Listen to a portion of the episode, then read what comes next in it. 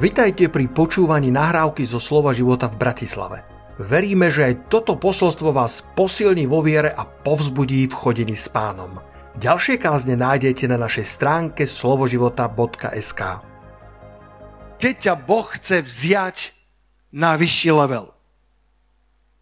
Koľký na to povedia haleluja? Koľký povedia, pastor, dneska kážeš pre mňa? Koľký povedia? Lebo väčšinou je to tak, že ľudia povedia, ho, pastor, dneska si kázla pre moju svokru. Škoda, že tu nebola. Toto bolo slovo pre môj manžela. Škoda, že tu nebol. Dnes nekážem ani pre svokru, ani pre manžela, alebo aj pre nich, ale dnes kážem pre teba. Aby ťa Boh mohol zobrať na vyšší level. Nie, že by sme boli nespokojní. Koľko, ko, koľko sú spokojní, že sú spasení. Koľko sú, koľko sú na tom lepšie ako pred pár rokmi. Ja by som pozdvíhal aj nohy, keby bolo treba. V jednej zo svojich prvých biblií som mal napísané, ešte možno nie som to, čo by som mal byť, ale vďaka Bohu už dávno nie som to, čo som kedysi býval.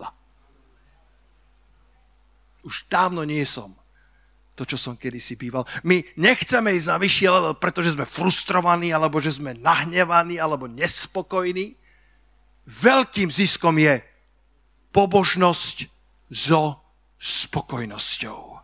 My ideme za pobožnosťou z pozície spokojnosti.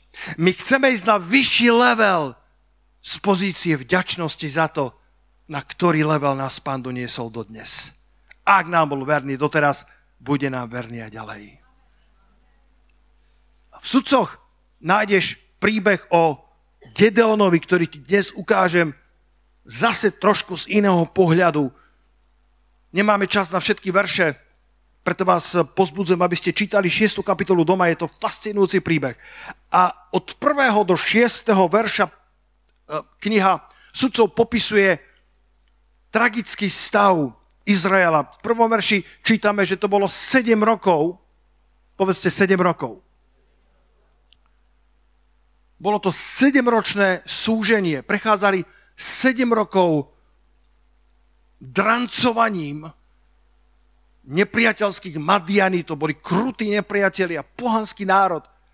Pre ich bezbožnosť ich Hospodin vydal alebo dopustil, aby Madian ich sužoval sedem rokov. A robili to veľmi sofistikovane.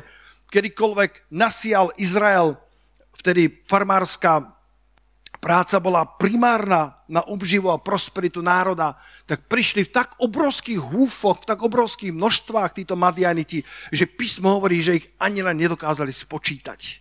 Ich ťavám, ich, ich vozom, ich vojskám nebolo možné spočítať. A tak si Izraeliti narobili jaskyne, tak si narobili diery, tak si narobili zemľanky alebo miesta, kde sa skrývali pred týmto úhlavným nepriateľom a sedem rokov ich drvili, drancovali. Až vo verši šesť čítame finále tohto tragického sedemročného obdobia a Izrael veľmi schudobnel, nielenže schudobnel, ale veľmi schudobnel pre Madiana, preto kričali synovia Izraelovi k Hospodinovi. Ak si veľmi schudobnel, mne je jedno na čo, krič k Bohu a Boh má odpovede. Ak si schudobnel na zdravie, ak si schudobnel na financie, ak si schudobnel na pokoj, ak si schudobnel na víťazstvá, ak si schudobnel na triumfy, ak Madiani ti vtrhli na tvoje územie a rok za rokom ti berú žatvu práve v čase, kedy si očakával, že konečne tvoja sejba donesie úrodu, donesie svoj zmysel, volaj k Hospodinovi, tak ako Izraeliti. A Boh má plán. Boh má plán. A v tomto príbehu Božím plánom bolo pozdvihnúť Gedeona, ktorý sa stane vysloboditeľom Izraela. Ale predtým, ako mohol pozdvihnúť toho Gedeona, musel niečo urobiť s ním. Keď niečo trvá príliš dlho, vytvorí to v nás tzv. Naučenú bezmocnosť. Naučená bezmocnosť. Kedy si myslíme, že už to bolo tak dlho, tých sedem rokov, symbolizuje tú plnosť. Tak ako v pozitívnom sedem rokov môže, alebo sedmička symbolizovať tú plnosť, tak aj v tom negatívnom sedmička symbolizuje tú negatívnu plnosť, kedy si myslíme, že Takto to bolo vždy a takto to bude aj naďalej. Nevieme si predstaviť život v slobode, život vo víťazstve, pretože je to tzv. Naučená bezmocnosť. Nevieme, že sa dá žiť víťazný život, pretože sme tak dlho v živote prehrávali. Nevieme si predstaviť pokojné noci, pokojný spánok, pretože sme mali toľko nočných morí, alebo toľko sme nevedeli zaspať, alebo nevieme si predstaviť život bez závislosti, lebo tá závislosť už je tak dlhá. A ja vás dnes chcem slovom Božím pozbudiť, že Boh má moc, aby prerušil ten cyklus naučenej bezmocnosti a môže ťa dostať z svojho schudobnelého stavu, môže ťa požehnať, prehojňa skrze teba, môže požehnať mnohých ľudí, môžeš sa stať influencerom pre Božie kráľovstvo, influencerom pre svoju triedu, influencerom pre svojich kolegov, pre svoju domácu skupinku, môžeš sa stať tým, ktorého si Boh pozdvihne, aby zlomil naučenú bezmocnosť vo vlastnom živote a pomohol ďalším, aby vošli do slobody. Halelúja. Môžeme dať potles Pánovi za to. Halelúja. Sláva Bohu za to. Zvykli sme si, zaciklili sme sa. Obchádzame tú istú horu dookola znova a znova. Dva verše na to prečítam, ak si chcete zapísať. Môžeme dať na obrazok, to je piata Mojžišova, prvá kapitola, verš šesť. Hospodin náš Boh nám hovoril na horebe a riekol takto, už ste sa dosť nabývali na tomto vrchu. A v piatej Mojžišovej dva tri pokračuje a hovorí, už ste sa dosť naobchádzali tohto vrchu, obráťte sa na sever. Chodili dookola, okolo tej istej toho istého vrchu, toho istého pohoria, znova a znova blúdili v, v cyklo, v kruhoch, nevedeli sa vymotať zo svojej naučenej bezmocnosti a Boh hovorí, ja mám pre vás zem, ktorá preteká mliekom a medom. Točili sa okolo toho istého pohoria znova a znova a Boh hovorí, že stačilo. Niektoré veci, ktoré teba sužovali po roky, Boh hovorí, stačilo. Prorocky hovorím, niektoré veci, ktoré ťa sužovali roky, Boh hovorí, stačilo. Niektoré madianské nájazdy, ktoré sa zdali ako, že si si mohol nastaviť hodinky podľa nich.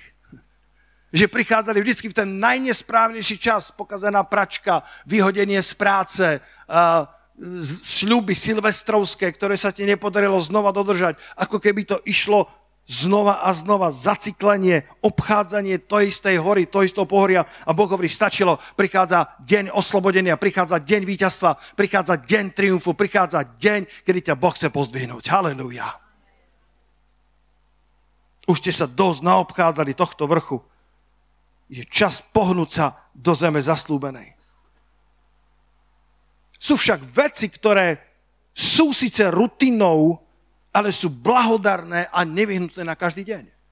Nehovorím, že by si sa mal, že by si sa mal unaviť z vecí, ktoré sú blahodárne na každý deň. Slovo Božie je blahodárne na každý deň. Božia cirkev je blahodárna na pravidelnej báze. Povedz si sa to vy, som vďačný za cirkev, povedz mu, som vďačný za cirkev. To znamená aj za teba. Koľko z vás sú radi, že sú v cirkvi, že sú v dome Pánovom? Ja som vďačný za to. Ja chodím po, po, po mestách, po krajinách, kde, kde hovoria, pastor, my by sme sa aj presťahovali do tej Bratislavy. Stretávam ľudí, ktorí hovoria, keby som bol v Bratislave, pastor, som v tvojom zbore. Halelúja. Možno, že si sa tak navykol na tie požehnania, tak si vytučený, že si neuvedomuješ, aké to požehnanie, že máme Boží dom, že máme cirkev. Môžeme rásť, môžeme sa hnať k vyšším levelom, ale neženieme sa k ním z frustrácie, ale z vďačnosti. A potom je to Božie slovo, ktoré ťa má krmiť na každý deň. Boh im dal na púšti tú manu, ktorá po štyridsať rokov padala tie krojsanty z neba. Bolo, píšem teraz knižku Nájdi Boží plán pre svoj život. Naozaj som si našiel, čo to bolo za konzistenciu. Tak to boli také medové koláčiky, to boli také, nemali nutelu vtedy, ale podľa mňa z neba, ak prichádzalo niečo sladké, rád by som to ochutnal. A Bolo to, bolo to úžasné, bolo to chrumkavé, priamo z nebeskej pekárne, to bol predchodca Boltu, že to donášali priamo do domu. Každé ráno, predstav si, bratia a sestry, koľkí z vás ste boli na púšti niekedy? Koľkí ste boli na púšti? Koľkí viete, že tam nie sú hypermarkety? Pekárne. Také nenájdeš tam. Pekariny nenájdeš, bratia, z, z dolnej zeme. Také nenájdeš.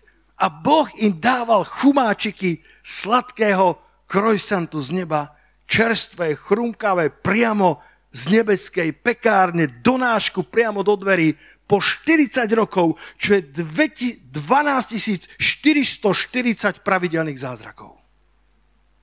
Odrátal som päťdesiatštyri dní z každého roka, pretože v sobotu nemali zbierať. Ale každý iný deň mali zbierať rutinne. A koľký z vás viete, že mana bola pre nich požehnaním? Každé jedno ráno si našli Božie zaopatrenie. A predsa v štvrtej Mojžišovej dvadsaťjeden, verš päť, čítame tragický verš. A ja si myslím, že niektorí z nás sa v tom môžu nájsť. Proste tej púšte, kedy sa Boh iných štyridsať rokov stará, ale tu a tam sa točia okolo tej istej hory a toho istého pohoria, pretože odmietli vystúpiť na vyšší level, o ktorom dnes chcem hovoriť. A tak začali reptať proti Bohu. Začali reptať proti Mojžišovi. Začali reptať proti lídrom. A povedali, prečo ste nás vyviedli hore z Egypta? Aby sme pomreli tu na púšti? Lebo niet ani chleba, ani vody. A teraz počúvaj. A naša duša si už zošklivila ten ničomný chlieb. Prosím, ničomný chlieb? Manna, ktorá bola divom, nevynechala za štyridsať rokov ani len jeden deň, okrem sobot, kedy si nazbierali v piatok a nazbierali si na dva dni, pretože v sobotu mali odpočívať. V sobotu mali slúžiť Pánovi. A oni povedia, naša duša si zošklivila ten ničomný chlieb. Myslím si, že keď to prikázalo z neba, bolo to veľmi chutné. A každé ráno mohli povedať, Bože, ďakujem ti. Ty sa o nás staráš. Každé ráno mali priamo pri dverách chumáčiky niečo sladkého z hora, čo bolo svedectvom, že Boh sa o nich stará. Teraz som mal narodeniny. štyridsaťdva rokov. Potom pri úprave kázne zmeníme toto, pretože mám trošku viac. A mali sme krásnu takú malú rodinu, sešlosť a, a, a pýtali sa ma, že, že či by som niečo povedal, ako vidím svoj život. A, a ja som si spomenul na jednu z kázní, ktorú nedávno kázal Steven Furtick, pastor Elevation Church, ktorý mal teraz turné v Kanade a na Elevation Worship prišlo do Kanady štrnásť tisíc ľudí, len aby uctievali Pána. A že jeho manželka má spôsob, ako ho naprávať. Veľmi jemne. A hovoria vám mu, vo chvíľa, kedy, kedy ako keby je v píku alebo na vrchole a zažíva tie úžasné Božie veci a dáva mu otázku, čo by na to povedal osemnásťročný Steven Furtick. A vždycky povie, osemnásťročný Steven Furtick by odpovedal, to sa predsa nemôže stať. Nikdy takéto požehnania nedokážem obsiahnuť. A jeho žena mu pomáha, aby zostával vďačný Pánovi za všetko, čo mu Boh dáva. Keď som mal osemnásť rokov, keď som bol mladý, keď som ešte nemal to, čo mám dnes, tá kázeň sa volá no way, tá kázeň sa volá bez debaty. Je to nemožné, aby som sa dostal do týchto vrcholov života. A ona mu pripomína, on má, myslím, štyridsaťdva alebo štyridsať rokov, pripomína mu, čo by na to povedal mladý, osemnásťročný Steven Furtick, ktorý nemal nič, ktorý bol chudobný, ktorý nemal žiaden viehlas, žiadnu popularitu, žiadnu slávu, žiaden úspech v živote. A pomáha mu, aby nezostal nevďačný Pánovi za veci, ktoré má dnes od Boha, za manu, ktorú dostáva. Bratia, sestry, buďme vďační Pánovi. Nikdy nestraťme svoj úžas, nikdy nestraťme svoju vďačnosť za to, že naše mená sú napísané v knihe života. Možno ešte všetko nemáme tak, ako má byť, ale ďakujem Bohu za to, že naše mená sú krvou baránkovou vrité do knihy života. A keď sa otvorí tá kniha života, keď príde jeden deň, ten finálny deň, ten skutočne dôležitý deň, kedy sa otvoria knihy a potom tá jedna veľká kniha života, meno Peter Čuržík tam bude niekde napísané na pozícii dvesto osemdesiat miliárd alebo kdekoľvek, ale moje meno zaznie a ja poviem, Otče, tu som pred tvojou tvárou, s radosťou vojdem do tvojho kráľovstva. Nie preto, že som bol pastor, nie preto, že som urobil to alebo ono, ale preto, že jeho svätá krv ma vykúpila a dala mi nový život. Nikdy neprestane byť vďačný za to, čo ti Boh dáva. Ale predtým, ako Boh vyslobodí Izrael z toho madianského zovretia, mám dve, tri myšlienky, ktoré chcem povedať na záver tohto krátkeho posolstva. Prvá je, na to, aby Gedeona dostal z toho marazmu, je, že mu pripomína, kým je. Pretože Gedeon žil v strachu podobne ako všetci ostatní. Pozri sa do Sudcov šesť, verš jedenásť, verš, ktorý budete poznať. A, a predsa ho prečítam. Boh sa obracia ku Gedeonovi, ktorý bol zamorený sedemročným strachom, ktorý bol nasiaknutý tým desom celého národa, bol jedným z mnohých. Žil v strachu podobne ako všetci ostatní. A v verši jedenásť navštívuje anjel Hospodinov. Bratia a sestry, kiež by nás navštívil Hospodin v našich strachoch. Kiež by nás navštívil v našom schudobnení. Kto povie na to amen? Toto bol spôsob, akým sa Boh ohlásil, že anjel Hospodinov prišiel a posadil sa pod dubom, ktorý je v Ofre, ktorá patrí Joásovi Abizérskému. A Gedeon, jeho syn, palicou mlátil pšenicu v preši, aby s tým utiekol pred Madianom. Bol rovnako postihnutý strachom svojej generácie. Bol rovnako vydesený ako všetci ostatní mladí ľudia v Izraeli. Predstav si, sedem rokov žili pod útlakom Madianov a žiadna revolta. Mladí ľudia sú zvyknutí na revoltu. Niečo chceme zmeniť, nie? Ja hovorím teraz k mladým ľuďom. Niečo chceme zmeniť, nie? My, mladí ľudia. Mladí ľudia vždy chceli niečo zmeniť. Mladí ľudia vždy mali túžbu, aby urobili tento svet lepším miestom na bývanie. Ale táto generácia mladých ľudí za časov Sudcom šiestej kapitoly bola, bola generácia strachopudov, bola generácia ľudí, ktorí sa báli Madianitov a neurobili nič, aby zmenili svoj osud. A tak prichádza k nemu ten Boží anjel a veselo ho pozdravil. Hospodin s tebou, odvážny hrdina. Verš dvanásť. Môžeš to po, pozbudiť svojho blížneho a povedať mu, Hospodin s tebou, odvážny hrdina. Odvážna hrdinka. Povedz mu to ešte raz. Povedz to, povedz to naozaj. Povedz to, neodflatni to. Povedz to, ako keby si bol Božím anjelom pre toho človeka. Hospodin s tebou, odvážny hrdina. Odvážna hrdinka. Botekov preklad tam hovorí, Hospodin s tebou, udatný bojovník. Aj to znie dobre, nie? Udatný bojovník.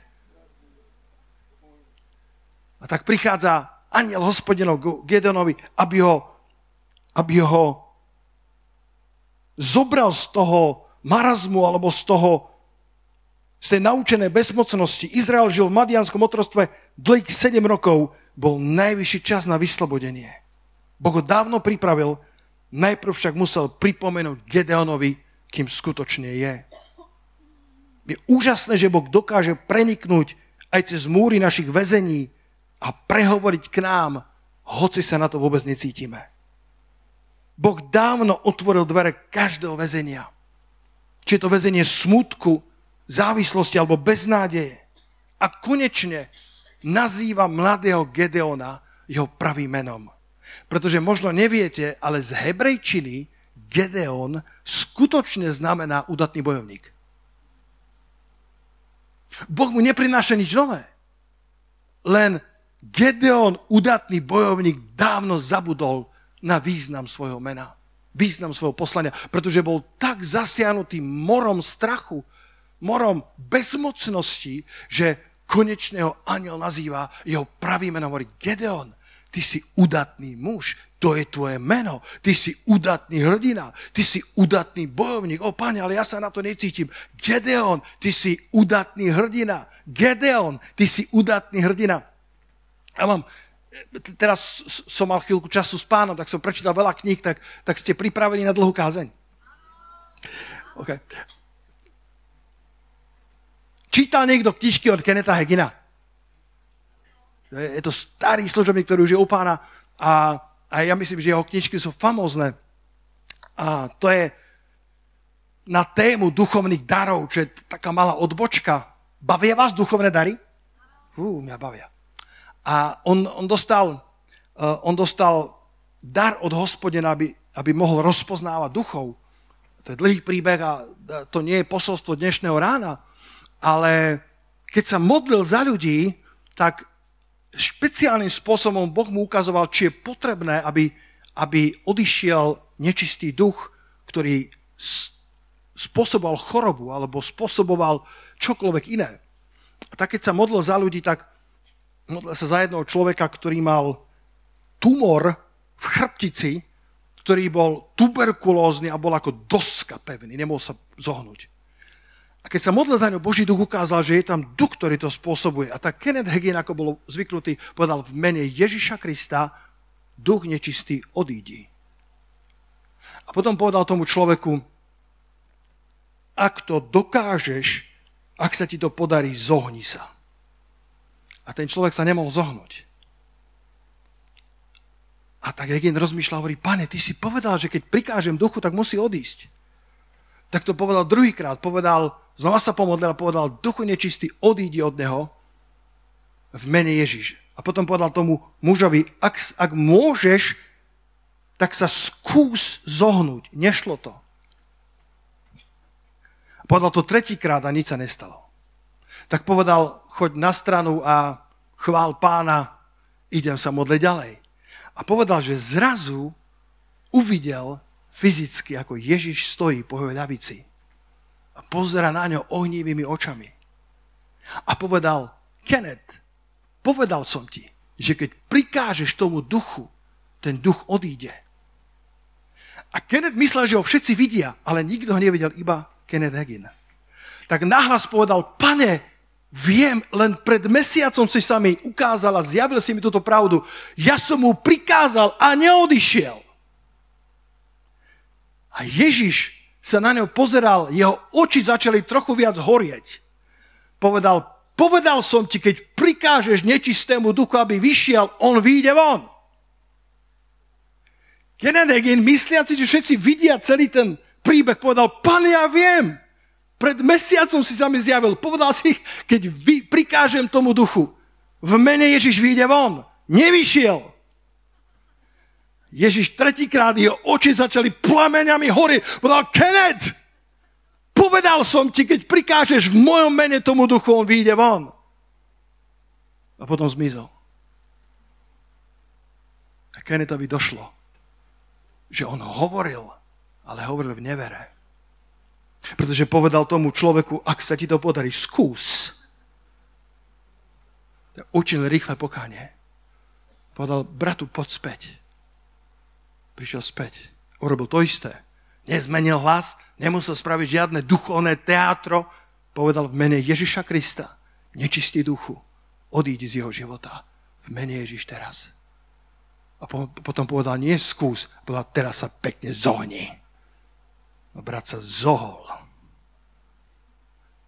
Brat sa znova zohol. Začal chváliť Pána, začal tancovať a bol radikálne uzdravený. Po pár mesiacoch sa vrátil na bohoslužby, bol zase v nejakom inom meste a, a pýtali sa ho, či je zdravý. Povstal vo veľkom zhromaždení, začal robiť všetky možné gymnastické cviky a povedal som, absolútne uzdravený. Po nádore nie je ani len zmienky. Boh je verný svojmu slovu. Boh je verný menu Ježiš. Boh je verný a mocný, aby to, čo slúbil, splnil. A potrebujeme veriť, že to, čo povedal, je pravda a nepochybovať. Konečne mladého muža niekto nazval jeho pravým menom, udatný bojovník. Gedeon, ty sa na to necítiš, ale ty si udatný bojovník. To je preklad tvojho mena. Ešte nežiješ podľa svojho mena. Ale ten prvý krok k tomu, aby vyšiel z tej naučenej bezmocnosti je, aby začal veriť tomu, čo Boh o ňom hovorí. Keď Ježiš uvidel Šimona, ktorého k nemu privádza Andrej, Ján prvá kapitola, verš štyridsaťtri, stačil mu jediný prorocký pohľad, aby nazval Šimona jeho pravým menom. Pozri sa, v štyridsiatom treťom verši, Andrej, jeho brat, ho privádza k Ježišovi a Ježiš, pozrúc na neho. Sláva Bohu, keď na nás pozrie Ježiš. Bratia, sestry, kto vie, čo všetko Ježiš vidí, keď na nás pozerá? Opa, pastorom všetky moje hriechy vidí. Aj to. A je pripravený odpustiť. Ale zároveň vidí potenciál. Zároveň vidí niečo, čo nevidíš ty. Ježiš pozrúc na neho povedal, ty si Šimon, syn Jonášov. V živote ho predtým nevidel, v živote sa s ním nezoznámil, ale prorocky videl, ty si Šimon, čo znamená trstina, syn Jonášov, ty sa budeš volať Kéfaš, čo znamená v preklade Peter, čiže skala. Ty si versus ty sa budeš volať. Ty si Šimon, ale ty budeš skalou. Ježiš pozrúc na neho videl, ako tento neistý námorník, vulgárny, nevzdelaný, jedného, času, jedného dňa napíše dve epištoly. Martin Luther sa veľmi pohoršoval na Petrových listoch, pretože tam bolo toľko gramatických chýb. Martin Luther, vzdelaný teológ, bol, ako Boh mohol použiť Petra, ktorý nevedel písať po grécky. Na rybára celkom dobrý úspech, že po grécky napísal nové, novú zmluvu, dva, dva, dva, dva listy. Pe, Peter bol trstinou, neistým, ktorý bol zmietaný vetrom, zmietaný vlnami nálad, emócií a predsa Ježiš na ňo pozrel a povedal, ty sa jednoho dňa nebudeš volať iba Šimon, ale budeš Kéfa, čo znamená Peter skala. Ježiš ho videl, ako na letnice káže a tritisíc duší, duší sa obracia. Videl uzdravenie chromého pri krásnej bráne. Videl, ako oslávi pána mučenickou smrťou, keď bude ukrižovaný dole hlavou, pretože nie je hodný toho, aby bol ukrižovaný ako jeho pán. Kto vie, čo všetko Boh vidí, keď pozerá na teba.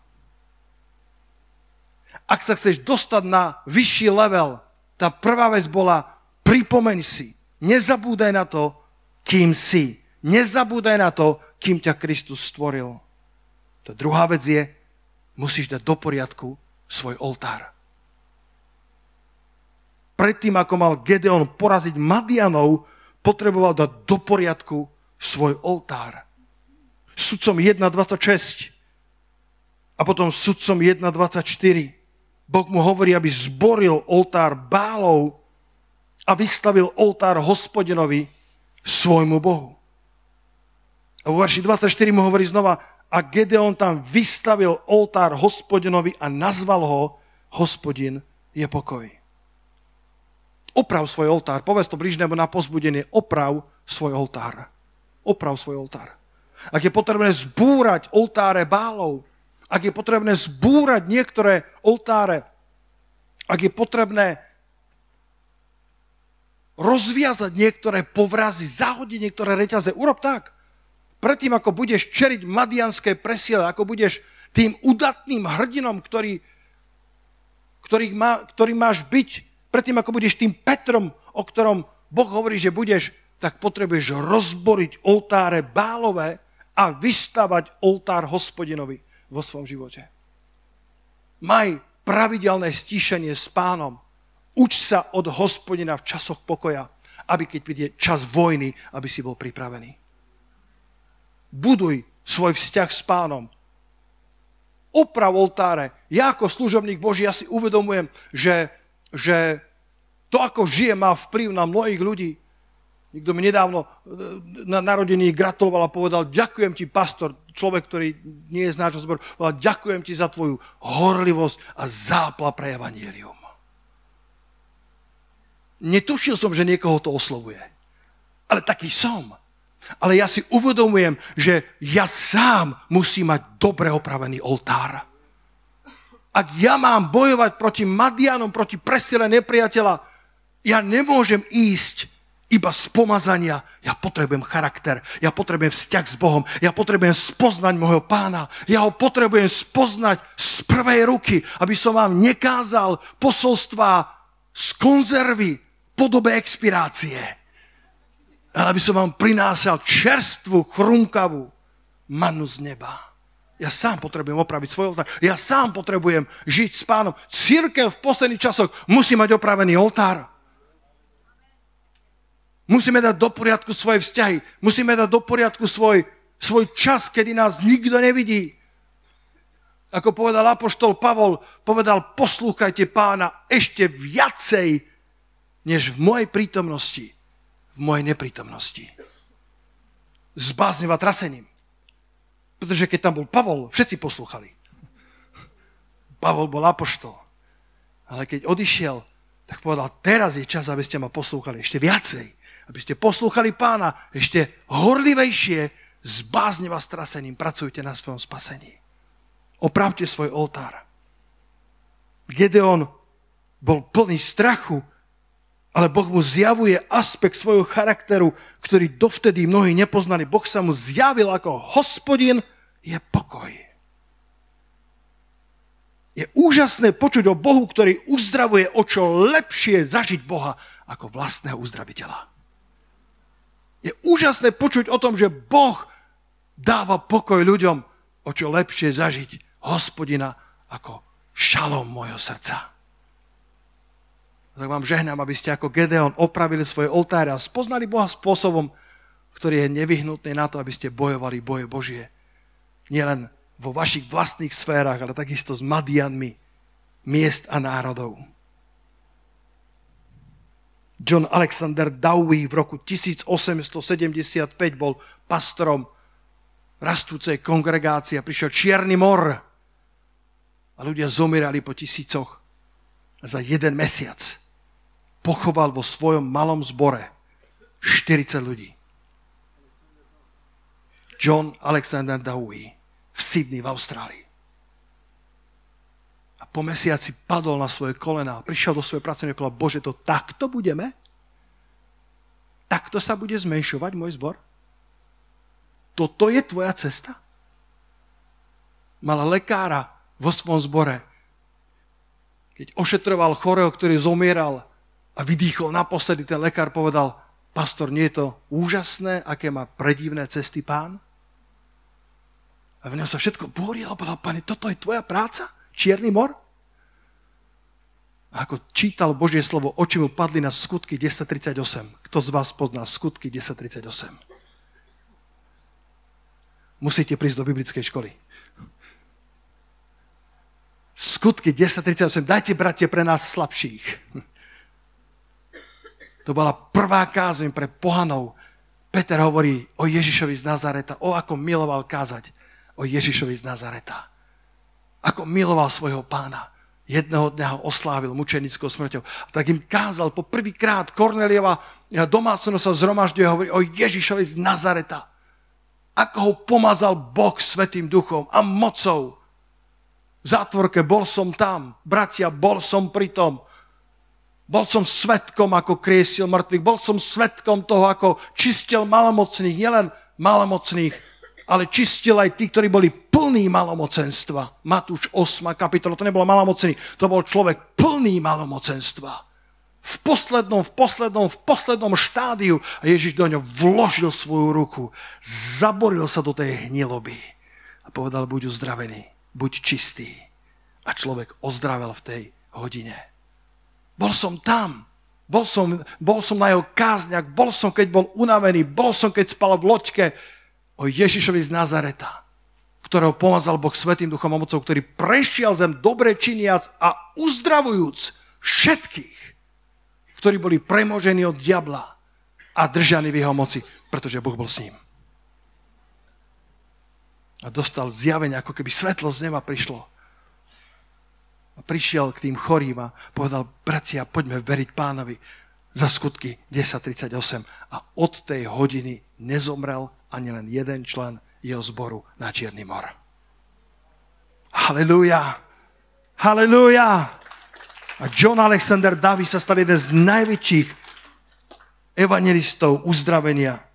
Jeden z priekopníkov tejto témy vo svojej dobe v devätnástom storočí. Nezabúdaj na to, kto si. Daj do poriadku svoj oltár. Spoznaj Boha, tak ako Gedeon ho spoznal, ako Hospodin je pokoj. Spoznaj ho novým spôsobom, spoznaj ho z prvej ruky. A keď toto budeš mať, keď budeš konečne slobodný od strachu a Boha dáš na prvé miesto, Boh ti dá novú úroveň autority.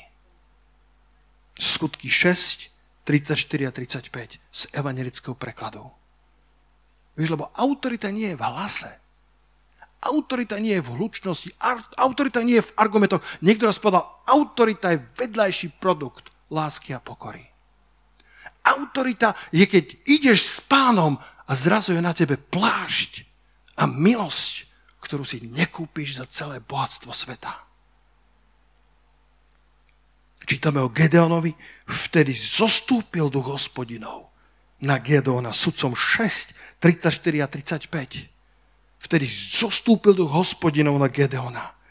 A ten zatrúbil na trúbu, tento vystrašený mládenec, ktorý sedem rokov žil v strachu spolu s ostatnou generáciou a mlátil si kúsok pšenice, aby s tým utiekol pred Madianmi a zrazu zostúpil na ňo duch Hospodinov a on zatrúbil na trúbu. A bol privolaný Ebiezer i za ním, potom rozposlal poslov po celom Menašešovi, aj ten išiel za ním, potom poslal Ašerovi, k Zabulónovi, k Naftalovi a aj tí im vyšli v ústrety. A dostal jedno celonárodné prebudenie, kde z tej letargie sedemročnej, z tej naučenej bezmocnosti sa celý národ zobudil, pretože jeden človek opravil svoj oltár. Jeden človek objavil, že moje povolanie nie je skrývať sa, moje povolanie je vyslobodiť Izrael z ich poroby. Dajme jeden velikánsky potlesk pánovi za to. Halelujá. Jeden človek môže zmeniť svoje okolie, ak opraví oltár. Nezačína to, nezačína to nejakou odvahou, nejakými barikádami, nejakou revoltou, nejakým proslovom. Začína to tým, že opravíš oltár svojho srdca, opravíš oltár svojho každodenného života, opravíš oltár svojej modlitby, opravíš oltár svojho uctievania, oltár denného čítania slova, oltár uctievania kráľa. A vtedy na teba zostúpi duch Hospodinov, keď je na tebe Boží duch a keď máš Božiu priazeň, všetko ide ľahšie. Gedeonové plecia boli pripravené na nový plášť autority. Z ustráchaného mladíka sa stáva generál, vojvodca a štátnik. Boh mu dal autoritu na to, aby zobudil celý národ Izraela. A nakoniec, hoci mu ostalo iba tristo bojovníkov, ale mal Božie pomazanie a stačilo to na porážku Madianitov, ktorých bolo tak množstvo, že ich ani nedokázali spočítať. Bratia a sestry, koľký z vás poviete, pastor, pôjdem s tebou na vyšší úroveň? Kto si? Povieš, oh, pozor, pastor, aby sme nevošli do pýchy. Súhlasím, bratu a sestra. Lenže ja som Gedeon, udatný hrdina, nie sám v sebe, ale v Kristu Ježišovi. Nový zákon hovorí, v Kristovi alebo v ňom stoosemdesiat krát. Kedykoľvek čítaš v ňom, v Kristovi, daj tam svoje meno. Všetko, čo dnes kážem, je o tom, kto sme v Kristovi, kto sme v ňom. A myslím si, že je čas na duchovnú revoltu. Halelúja! Je čas na to, aby povstali Gedeonovia, aby, aby sme zobudili letargiu Božieho ľudu, letargiu Božieho národa a povedali, zhoďme tú porubu zo svojich pliec, hoďme tie putá zo svojich pliec. Ježiš hovorí k svojim učeníkom na záver v Markovi štvrtej kapitole vo verši tridsaťpäť, keď ich vyučuje o podobenstvách, o rozsievačovi, to najkľúčovejšie podobenstvo o moci Božieho slova, o moci semienka Božieho slova, tak potom k ním pristupuje a keď bol večer po celom dni vyučovania, tak im hovorí, prejdime na druhú stranu. Ja myslím, že Boh k nám hovorí, že je čas, aby sme prešli na vyššiu úroveň, aby sme prešli na druhú stranu, aby sme, aby sme zhodili okovy Madianov zo seba a aby sme vyšli na vyššiu úroveň, prešli na druhú stranu. Na ceste ich prekvapila obrovská búrka, ktorá bola v proporciách hurikánu. Amplify preklad to tak hovorí. Bola to búrka, ktorá zaskočila aj skúsených galilejských námorníkov. Bola v proporciách hurikánu. Nezlakni sa, keď príde búrka. Nezlakni sa, keď prídu nepriateľové skúšky. Ak máme prejsť na druhú stranu, poďme povedať, Pane, spolu s Tebou preskočíme vysoký múr, spolu s Tebou preplávame veľkú vodu a nezatopí nás, spolu s Tebou prejdeme cez vysoký oheň a nepopáli nás. Ale, Pane, je čas na to, aby vyšlo vyslobodenie pre Izrael, vyslobodenie pre Boží ľud. A je čas na to, aby sme prestali ísť dookola, okolo tej istej hory. Aby sme prešli do zeme zasľúbenej, ktorá preteká mliekom a medom. Halelúja! Halelúja! Sláva ti, Pane. Sláva ti, Pane. Sláva ti, Pane. Prejdime na druhú stranu. Tak povedal Pán svojim učeníkom a ja v tom cítim prorocký osteň. Prejdime na druhú stranu. Na druhej strane ich čakal Gadarenský kraj a desať mestí, alebo Dekapolis. Mali vojsť do nového územia, mali vojsť do, do nového kraja, ktorý bol obsadený démonmi, ale Ježiš chcel, aby ho oslobodili. A ten muž, ktorý bol oslobodený, ten gadarenský muž, bol oslobodený zázračne a chcel sa držať Krista. Pán mu povedal, dobre, drž sa ma, ale tak, že nepôjdeš so mnou na cesty, ale zostaneš v desať mestí, v Dekapolise, v tej obrovskej aglomerácii a budeš tu kázať o tom, aké veľké veci ti učinil Hospodin. Na druhej strane ich čakal nový kraj, nové desaťmestie. Poďme sa postaviť spoločne. Koľko veríte, že nás, že nás čakajú nové kraje, nové územia, nové hory, nové pohoria? Ďakujem Bohu za, za pohoria, ktoré obchádzame znova a znova a znova. Tie sme zabrali, ale Boh nás vedie, aby sme prešli na druhú stranu. Halelúja. Halelúja. Povedzte halelúja na to. Boh nás chce zobrať vyššie. Nie z pozície frustrácie, nie z pozície chvály človeka, nie z pozície toho, aby sme komukoľvek, čokoľvek ukázali, ale pretože sú tu nové kraje, sú tu noví ľudia, ktorí potrebujú oslobodenie, noví ľudia, ktorí potrebujú tú dobrú zvesť evanjelia, ktorá spasila teba a mňa. A Boh nás tým posiela. Prejdime na druhú stranu. Nezastavme sa, je nám dobre v cirkvi, niečo sme už dosiahli, niečo sme už urobili, ale poďme o kúsok ďalej, poďme vyššie k Pánovi, halelúja, poďme, tak ako povedal Jánovi, nože vystúp vyššie, v zjavení Jána, nože vystúp vyššie, vystúp bližšie, poď ku mne bližšie, Ján, ja mám ešte zvitky, ktoré som ti neukázal, ja mám ešte prorocké slova, ktoré si nevyslovil, prorocké slova, ktoré pre teba mám, knihy, ktoré si ešte nenapísal, územia, ktoré si ešte nezabral. Vo švajčiarských Alpách, vlastomilovaný, poď, brátok, môžeš tu spolu so mnou slúžiť, harfeník. Tam si môj, halelúja, som myslel, že bolo vytrhnutie, ale nemohlo byť. Lebo my sme tu zostali. Vo švajčiarskych Alpách majú, majú takú, takú, taký nádherný výstup. Niekedy by som zobral našich lídrov tam. Nech nás Boh tak požehná. Na team buildingy. Robia tam po celej Európe ľudia team buildingy vo švajčiarskych Alpách. Prídu tam vyzbrojení firmy, to všetko zaplatia. Dostanú výstroj horolezeckú a od skoro rána stúpajú hore. Ale je tam jedno malé pokušenie, totiž na polceste je dom, chata, ktorá sa volá chata na polceste. A tam sa po štyroch hodinách ťažkého výstupu zastavia. Dajú dore tú ťažkú výstroj a dajú si čajík. A Ak nie sú zo slova života, dajú si do toho aj rumík. A dajú si nejaké, nejaké, nejaký dobrý šnicel. A, a ohník je tam. A teplúčko, dobrá hudba. A dobrý obed. A po hodine inštruktor hovorí, pokračujeme ďalej. A chatári hovoria, že skúsenosť je, že sa to množstvo rozdelí na dve časti. Polovica si povie, fúha, štyri hodiny je za nami. Poriadna makačka. Jaký nádherný výhľad je aj tu. Zostaneme. A druhá polovica proti svojim emóciám, proti svojej únave povedia, ideme ďalej.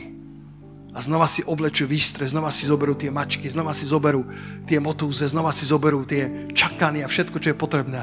A idú ďalšie štyri hodiny na vrchol. A chatári hovoria, že tí, čo zostali v dome na pol ceste, že majú úžasnú party. Pustia si muziku, hrajú na klavieri, spievajú piesne, popíjajú ten čaj bez rumu. A že o štvrtej ten obrovský švajčiarsky zvon sa rozzvoní.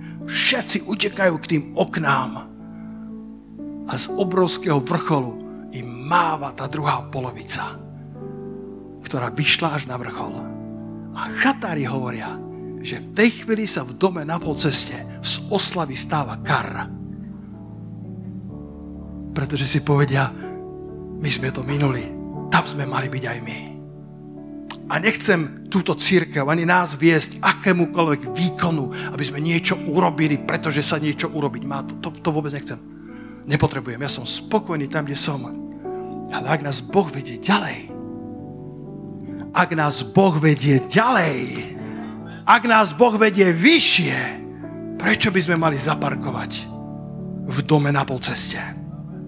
Ak sú tu kraje, ktoré ešte máme zabrať, ak sú tu zbory, ktoré máme založiť, ak sú tu stovky a tisíce duší, ktoré trpia ako gadarenský muž, ktorý po jaskyniach sa bil kameňmi, ktorý sa roztrával puta a plný démonov. Bolo v ňom legión šesť tisíc zlých duchov. A tí duchovia pravdepodobne strážili celý kraj. Pretože keď Ježiš prišiel, tak prosili a povedali, neposielaj nás preč z tohto kraja. Ale oni prišli, vyslobodili toho človeka a ten kraj sa otvoril pre evanjelium. Prejdeme na druhú stranu. Pozdvihneme svoj hlasík Pánovi, modlíme sa. Nezačína to smelými vyhláseniami, nezačína to nejakým hypom, nejakou emocionálnou vzprúženosťou, vôbec nie. Začína to tým, že opravíme svoj oltár. Začína to tým, že narovnáme svoje priority. Lebo to je oprava oltáru. Zboríme bálové oltáry a povieme Hospodine Boh, Hospodine Boh, tak ako Eliášova generácia. Urobíme to, čo spravil Gedeon. Vystavil oltár Hospodinovi. A dovolil Bohu, aby ho voviedol do jeho charakteru, aby ho voviedol do jeho mien. Hospodin je šalom. Hospodin je pokoj. Hospodin je Jahve Rofé, ten, ktorý uzdraví. Hospodin je Jahve Nisi, Jahve Citkenu, Jahve Rohy, ten, ktorý je pastier, ten, ktorý je spravodlivosť, ten, ktorý je víťazný prápor, ten, ktorý je uzdraviteľ. Hospodin je Jehovah Šamá, ten, ktorý je prítomný teraz, nielen v časoch Gedeonovej generácie starých rodičov a rodičov, teraz je prítomný, teraz je medzi nami. Jehovah Šamá, Hospodin Emanuel, Boh s nami. Pane, modlím sa za túto generáciu. Pozdvihneme ruky k nebesiam a modlíme sa za, za túto generáciu. Generáciu, ktorá možno zostala v madianskom zovreti, tak ako všetci ostatní, ale čas, aby Gedeonovci povstali a povedali, dosť bolo Madianov, dosť bolo poroby, dosť bolo polovičatosti, dosť bolo. Áno, došli sme niekam, ale dom na polceste nie je finálnou destináciou. To je len dom na polceste. Na, načerpáme, odpočinieme, naberieme nové sily. A Pane, ukáž nám nové kraje. Ukáž nám nové územia, Pane. Daj nám odvahu, pridaj nám ľudí, Pridaj nám Gedeonov, pridaj nám tristo mužov, ktorých mal Gedeon, s ktorými porazíme Madiana. Nepotrebujeme tridsaťdva tisíc, nepotrebujeme dvadsaťdva tisíc. Pridaj nám tristo mužov, ktorí sú skúsení v slove spravodlivosti. Chváliči, poďte na pódium. Halelúja. Halelúja, Pane, chválime ťa, Pane, dnešné ráno. To nie je len o misii, to nie je len o pastoroch, to je o každom z nás. Možno, že tvojou misiou je tvoja práca, tvoja rodina, tvoja škola. Tvojou misiou sú tvoji kamaráti, tvojou misiou sú kamaráti, kolegovia v práci. Tam môžeš zdvihnúť zastavu evanjelia vysoko, priviesť ich do Božieho domu a povedať, budeme spoločne bojovať za Hospodina a za Gedeona, za baránka Božieho a za Boží ľud. Halelúja. Soprende, kia fatria, chvanteria, chválim ťa, Otče. Velebím ťa, môj Pán, ale poďme ho chváliť. Poďme, poďme mu ďakovať. Zdvihnime ruky k nebesiam a poďme ďakovať Pánovi za to, čo máme. Ďakovať Pánovi za tú požehnanú mannu. Ak je potrebné, učiň pokánie. Ak si si povedal, to je ničomná manna. Určite si to nepovedal týmito slovami, ale možno vo tvojom vnútri si povedal, Pane, to slovo až tak dôležité nie je. Pane, ja nemám toľko času, ako majú pastori. A Boh ti hovorí, uprav svoj oltár.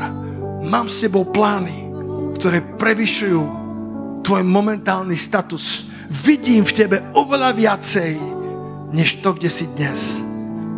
Oprav svoj oltár, buď mi verný v mále a ja ťa potiahnem do nových krajov.